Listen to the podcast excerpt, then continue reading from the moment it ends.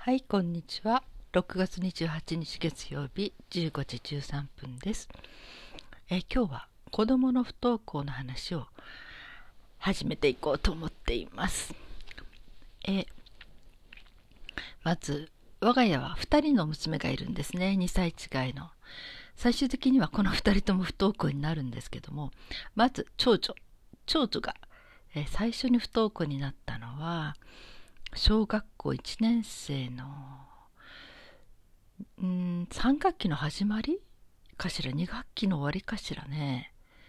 なんかそのあたりだったんですね。うん、なんか朝彼女はランドセルを背負って家を出て、私もついでに近くまでちょっと用事があって朝一緒に出たんですね、きっとね、学校行くのに。そしたら少し行ったら娘がね歩けないって言ってたんですよ。なんか足が痛いのかな、もう学校行こうと思ったら前進めなくなったって言ったんですね。でえって思って、私多分ねそれまでね、えー、あのうちの長娘と長女と不登校っていうのはあまり関連つけて考えたことがなかったんですね。うん、まあなんか学校も結構楽しそうに行ってたしね、いろいろとね。うん、担任の先生もすごくいい先生でいい人いたし、それからクラスにね彼女が好きなボーイフレンドがいて、えー、バレンタインの、えー、チョコレートとクッキーの交換、ホワイトデーもしたりとか。あでもあれだったら小学校のにねんぐらいの時か、じゃあいちねんの時はまだそこまで行ってなかったのかな、うん、だけどいちねんせいの時にそういうことがありましたね。だからとにかく担任とはすごくいい感じだったしね。うん、ところが朝ねそうやって言われて、多分ね、えー、私はその時にもうふっと自分を思い出して、あこれって不登校の始まりみたいな感じが、自分がね不登校した時に理屈じゃなくて体が動かなくなるっていうのを経験しているので、うん、ふとすぐそう思いましたね。それでここでね行けって言ったって行けるもんじゃないし、えーここでこうねゴタゴタ言っちゃいけないと思って、でとにかくじゃあ家帰ろっかって家帰って、で彼女がもう出ていけないみたいなこと言うので、私がうん分かった、じゃあ担任に伝えるねって言って、でもその時頭がぐるぐるしてましたね。なんて伝えようとか思ってね、学校行こうと思ったら足が動かなくなったってって言うんですけどね、とかってね、ちょ、ちょっと不登校始まったんでしょうかねみたいな、そういう話をしなきゃなんないのかなとか思って、それで先生に電話をしてちょっと時間を取ってもらって、その日の放課後多分学校で先生と話したんですね。でいろいろと状況を話した時に、私からまたね不登校っていう言葉を出してなかったんじゃないかな。そしたら先生の方がそうですね、じゃあ少しゆっくり様子を見ましょうかって言ったんですよ。なんかそれ聞いた時に、あもう当分学校来るの諦めたな先生と思って、うわこれ不登校の子が決定した瞬間だなって思いましたね、その先生の言葉で。うん、であ分かりまはい、じゃあそういうことにしてくださいって家帰って、あこれから不登校生活が始まるんだって思いました。うん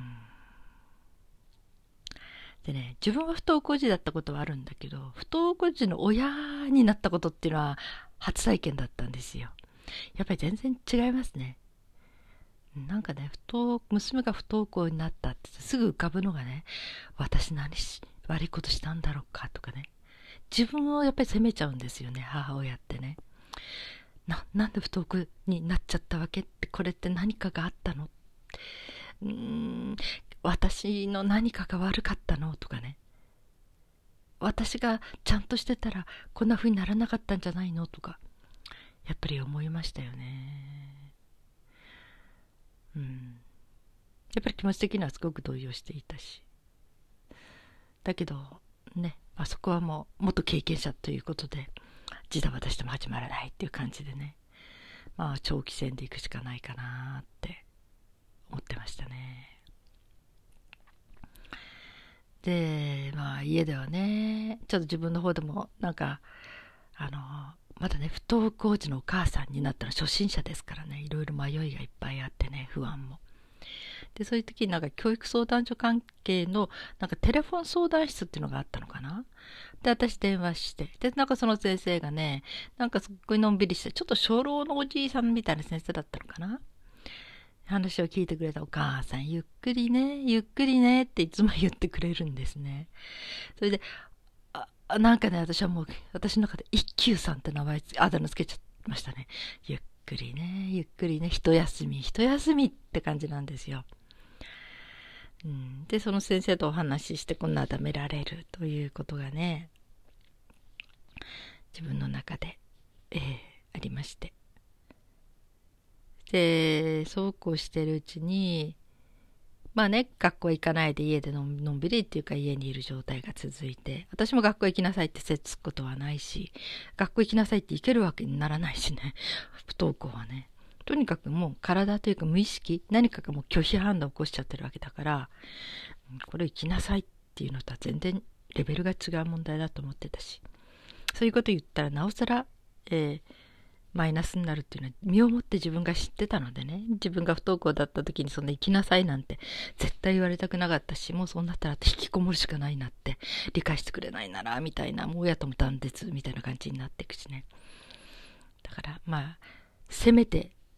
家の中で引きこもらないように理解者でいたい、彼女がいつも心を開いていられるような場所でありたいって、もうそれだけですね、願ってたのはね、その時ね。で、そうやってそうこうしているうちに学校の方で放課後登校を勧められたのかな。うん、それはちょっと本当にもう昔の話でね、すごい前後しちゃうんですけどね。うん、あのー、えー、うーんとね、そうやってやってってるうちに今度ね、いちねんにねん近くそういう生活をしてましたかね。そしたら今度娘が次女が小学校いちねん生に進級するんですね。で、えー、学校行ってたんですよ。でね、小学校、この子も不登校に突然なるんだけど、この子の担任が言ってました。不登校っていう反対なる人って、不登校になり、なり、なりそうな人とかから一番正反対の場所にいたお子さんなんですよって言いました、娘のこと。おっと、学校来ても楽しそうでみんなと話してるし、うん、みんなもあの彼女に寄ってってくれるしね、彼女とうちの娘にね。だから本当にもう一番遠い場所にいる子だって思ってたんですって言ってましたね。で、この子がうんとこれも冬だったかな、うん、突然学校行けない、行きたくないって言ったんですよね、うん、彼女にしてみたら相当悩んで、それを言うことが相当こう勇気がいったみたいですね。まあ上にお姉さんがいて、お姉さんが不登校してますからね、なおさらちょっと自分もみたいななったらお母さんすごく悲しむんじゃないかとか、なんかそういううーん、なんか心配もあったんでしょうかね。で、だけどもとうとう家を行って、でその時に私はあっさりと「あ、そう」って言ったらしいんですよね。で、あとで、えー、娘が言ってましたね、次女が言ってましたね、お母さん言ったことが覚えてるってって言うんですよね。私言ったこと覚えてないんだけど、えー、多分その時言ったのか、それからにさんにちごに言ったのか分かんないんだけど、小学校いちねん生の子供を捕まえて難しいこと言ったんですね。うん、学校行かないと結構難しいというかな、社会に出る時にいろいろと難しいことがある。やっぱり学歴の問題とかね、いろいろ大変になってくることがあるから、ちょっと人よりも努力しなきゃならなかったりするかもしれないけど、それでもいいのかなって言ったんですね。もしそれでもういいから今学校行かない方を選びたいっていうんだったら、うん、あのじゃあそういうふうにしようって、いやそこをどう思うって言ったら、娘がどんなに努力しなきゃならないことが待ってたとしても、要するに学校は行か行きたくないって、こういう言葉で言ったかどうかわからない。そういう趣旨を私に伝えたんですね。ね、私も小学いちねん生の子供捕まえてね、それを答えさせるっていうのも、ちょっと、ちょっと、ちょっとあれだったかなと思うんだけど、うん。で、そこで娘の意思がはっきりしてるってことが分かって、ああ、じゃあ彼女がその道を選ぶんだなって、私は理解したんですね。ただね、夫がすごい大ショックを受けましたね。まだお姉さんの時ならまだよかったんだけど、下の子もふっと学校行けないみたいだって言った途端に、信じられないって言ったんですよね。私びっくりしてね、何その信じられないって、いや私はそう言いませんよ、心の中で思ったことはね、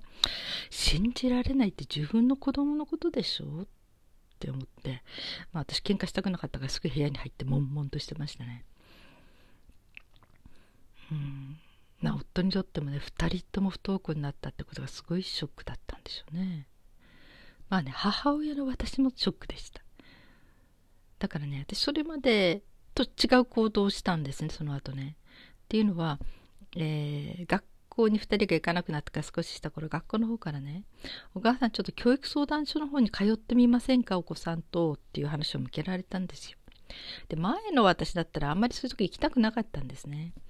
だけどどっかでふたりも不登校になっちゃったっていうことで、いやちょっとこれ専門家の意見聞きたいっていう気持ちがちょっと芽生え出してたんですね。それとまあ教育相談所関連の電話相談の方ではすごく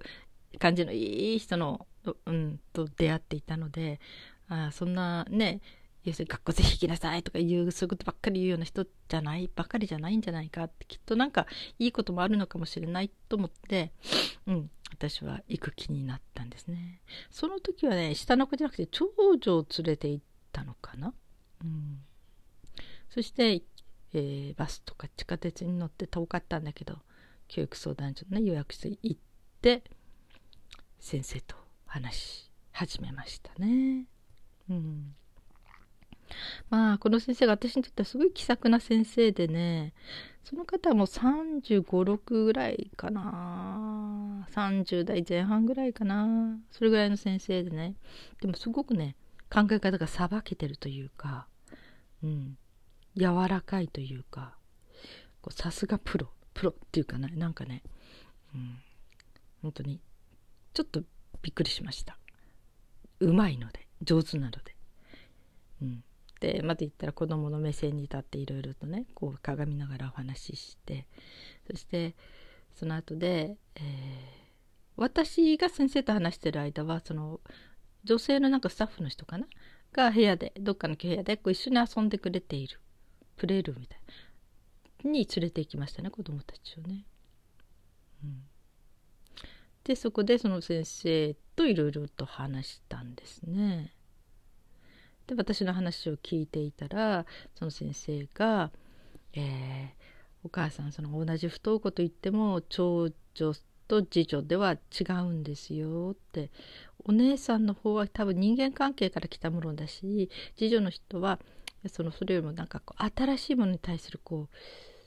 恐怖感というかな、なんかそういうものに対するなんか拒絶感だと思うから、全然質が違う問題ですって言ったんですね。で私がそうなんですかって言って、でこれからそのどれぐらい不登校続くかに関しては、お姉さんは早いかもしれないけれども、妹さんの方はかかるかもしれませんねって言われましたね。うんまあその予感は多分当たったんですよね。姉はそのお 姉, お姉ちゃんの方は何回かこう行ったり行かないかったりをとうとう繰り返していくんですね。だからまあ全体で見たら半分ぐらいは登校したんじゃないかな、義務教育の間のきゅうねんかんでね。ところが次女がきゅうねんかんの義務教育の中で学校に行ったのは合計でいちねんかんだけなんですね。小学校いちねんの いち, 学いちねんのに学期までと小学校よねんのいち学期間だけ、あとは中学校は一歩も足を踏み入れてないし、だからもう制服も買わなかったし、卒業式も私は校長室に証書、卒業証書を取りに行ったし、うんもう中学校に一歩も足を踏み入れないで終わった長次女ですね、う